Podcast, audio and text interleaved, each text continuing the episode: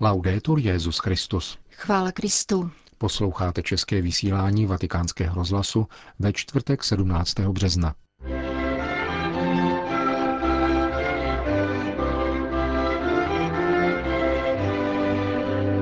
Naděje je pramenem radosti, řekl papež František v homilí při raním v kapli domu svaté Marty. Síla společnosti se projevuje ve schopnosti soucitu, řekl Petrův nástupce univerzitním studentům při dnešní audienci. Emeritní papež Benedikt XVI. poskytl obsáhlý rozhovor, se kterým vás seznámíme na závěr našeho programu. Hezký poslech přejí Jena Gruberová a Milan Glázer. Zprávy vatikánského rozhlasu. Křesťanská naděje je skromná a silná cnost, která nás nese a nenechá nás utonout v těžkostech. Konstatoval dnes papež František v homilí při raním v kapli domu svaté Marty. Petrův nástupce zdůraznil, že naděje v pána nikdy neklame, je pramenem radosti a vnáší do našeho srdce pokoj. Ježíš mluví s učiteli zákona a prohlašuje, že Abraham zajásal, že uvidí jeho den. Papež František vyšel z dnešního evangelia, aby zdůraznil, že zásadní je v životě křesťana naděje. Abraham řekl, měl na cestě naděje svá pokušení, ale uvěřil, poslechl pána a vydal se na cestu do zaslíbené země. Celé dějiny spásy pojí paprsek naděje jakožto pramen radosti. Dnes k nám církev promlouvá o radosti naděje. Ve vstupní modlitbě jsme prosili Boha o milost, abychom uchovávali naději církve a neselhali. Když mluví Pavel o našem otci Abrahamovi, říká, že věřil proti vší naději. Chybí-li lidská naděje, je tu onacnost, která tě nese vpřed. Je skromná, jednoduchá, ale dává ti radost, někdy obrovskou, jindy pouze pokoj, vždy však jistotu, že neklame. Naděje neklame. Toto Abrahamovo zajásání, tato naděje, pokračoval papež, v dějinách roste. Někdy se skrývá, někdy se ukazuje otevřeně. František pak zmiňuje příklad těhotné Alžběty, která zajásala při návštěvě své sestřenice Marie. Je to radost z přítomnosti Boha, který kráčí se svým lidem, řekl papež. A když je radost, je pokoj. Taková je ctnost naděje. Vede od radosti k pokoji a nikdy neklame, ani ve chvílích otroctví, když se boží lid ocitl v cizí zemi. Tento paprsek naděje začíná Abrahamem, Bohem, který mluví k Abrahamovi a končí Ježíšem. Papež se pak pozastavil u charakteristik této naděje.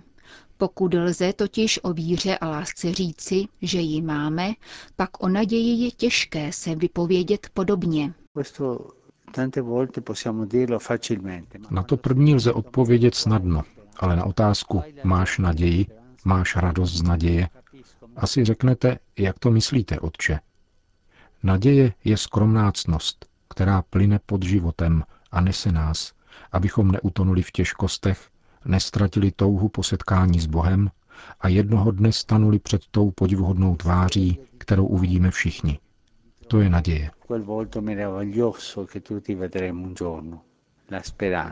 Dnes, řekl papež, je krásný den vhodný k tomu, abychom se zamysleli nad tím, že Bůh, který povolal Abraháma, aby vyšel ze svojí země, aniž by věděl, kam jít, je tentýž Bůh, který jde na kříž, aby splnil slib, který dal. Je to stejný Bůh, který v plnosti času učinil, aby se tento slib stal pro nás všechny skutečností. A tím, co spojuje tu první chvíli s tou poslední, je paprsek naděje. Tím, co spojuje můj křesťanský život s naším křesťanským životem, od jedné chvíle ke druhé, abychom se jako hříšníci ubírali neustále vpřed, je naděje. V ošklivých i v těch nejtemnějších chvílích života nás naděje obdařuje pokojem. Naděje neklame. Je stále tam. Mlčenlivá, pokorná, ale mocná. Silenciosa, umile, ma forte. Končil papež František ranní kázání v domě svaté Marty. Vatikán. Svou první oficiální návštěvu u svatého stolce dnes vykonal prezident Portugalské republiky pan Marcelo Rebelo de Souza. Právník, novinář a zakladatel sociálně demokratické strany nastoupil do úřadu 9. března. Během své první zahraniční návštěvy vyjádřil uspokojení nad dobrými vztahy svatého stolce a Portugalska.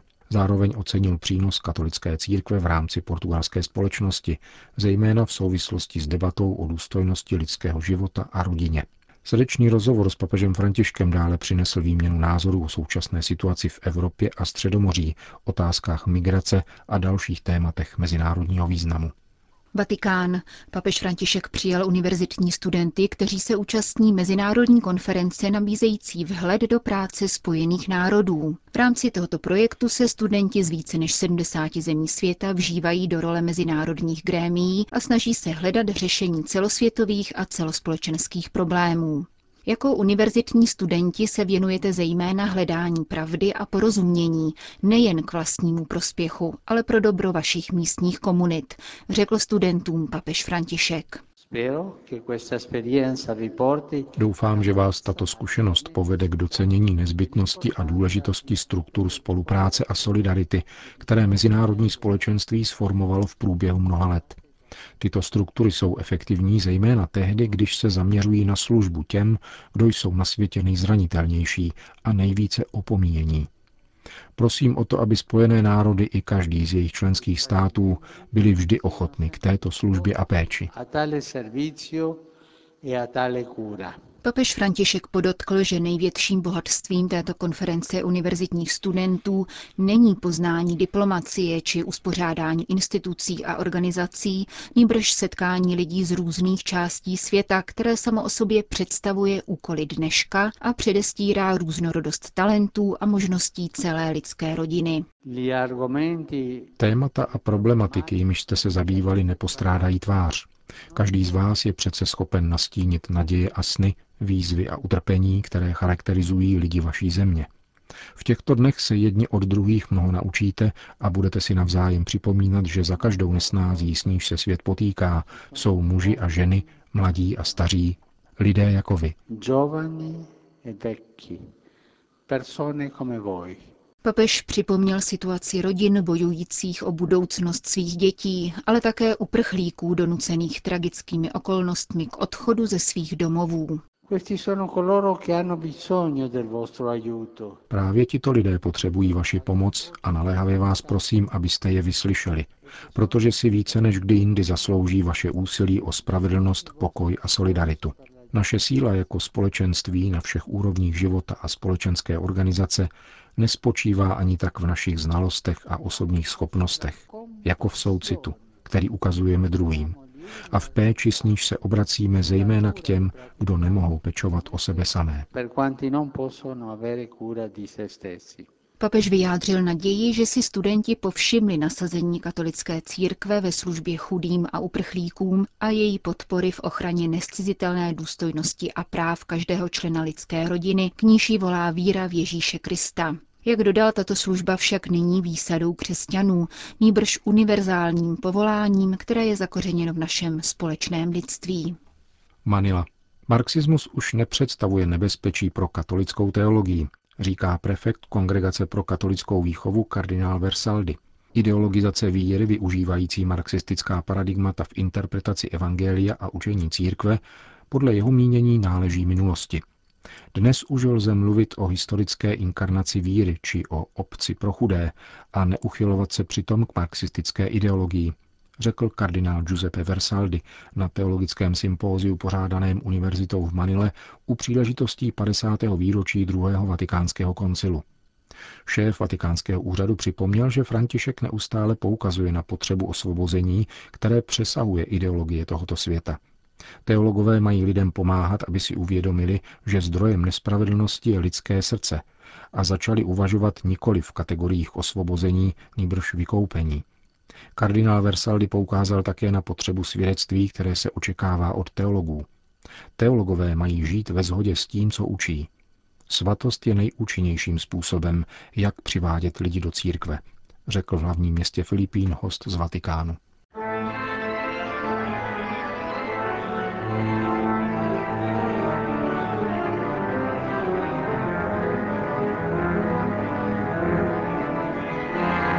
Zdánlivý zánik pocitu viny, stesk po milosrdném Samaritánu či krize víry související s pokoncilním vývojem dogmatu. O tom mluví Benedikt XVI. v obsáhlém rozhovoru, který poskytl belgickému jezuitovi otci Žakovi Servé, znalci díla Hans Urs von Baltazara, pro účastníky sympozia o víře a nauce o ospravedlnění, pořádaného v loni v říjnu při římském kostele del Gesù. Německý text na sympóziu přečetl monsignor Georg Genswein a autorizovaný italský překlad byl publikován v knižním vydání příspěvků zmíněného sympózia. Utěštěn byl také v dnešním vydání vatikánského deníku Osservatore Romano a plné znění naleznete na stránkách české redakce vatikánského rozhlasu. Emeritní papež v souvislosti s teologickou debatou o ospravedlnění upozorňuje na naprosté převrácení perspektivy, k němuž došlo od Luterových dob. Dnes se totiž sugeruje, že ospravedlnění nepotřebuje člověk, nýbrž Bůh. Jako by se Bůh měl omlouvat za všechny hrůzy, které se dějí ve světě a za lidskou bídu. Tento převrat proniká také do katolické teologie, kde Kristus už netrpí ani tak za hříchy člověka, ale proto, aby smazal vinu Boha. Benedikt XVI. porotýká, že většina křesťanů si to ještě neuvědomuje. Nicméně jde o zjevnou tendenci naší doby – Charakteristickým rysem dneška však podle Benedikta XVI. zůstává skutečnost, že člověka přitahuje k Bohu jeho milosedenství, zatímco spravedlnost jej děsí.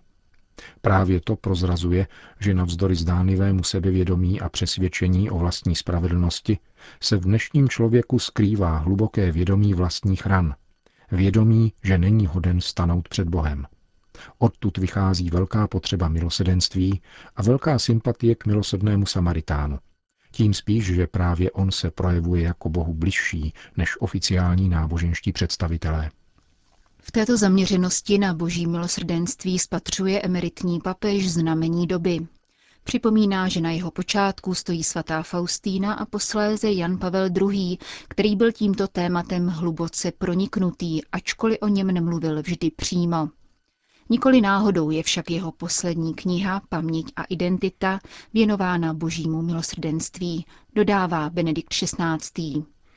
Právě v této linii pokračuje ve svém důrazu na boží milosrdenství také papež František.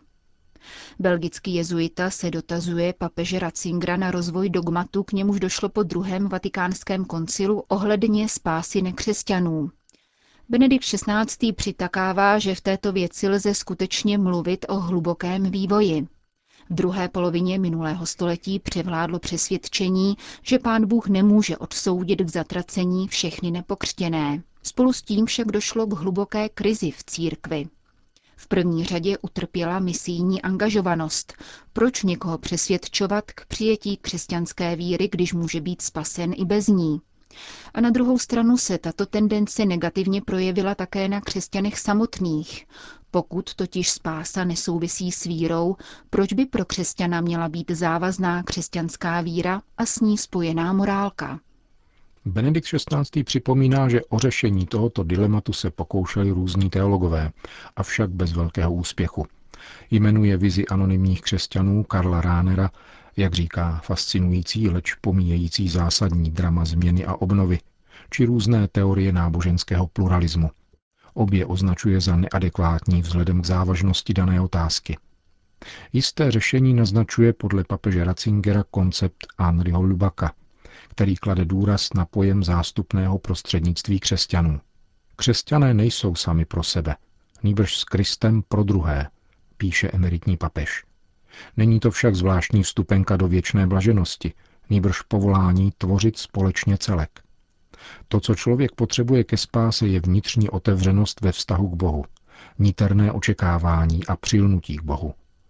To na druhé straně také znamená, že my spolu s pánem, s nímž jsme se setkali, jdeme vstříc druhým ve snaze učinit pro ně viditelným příchod Boha v Kristu. Poznamenává v rozhovoru Benedikt XVI.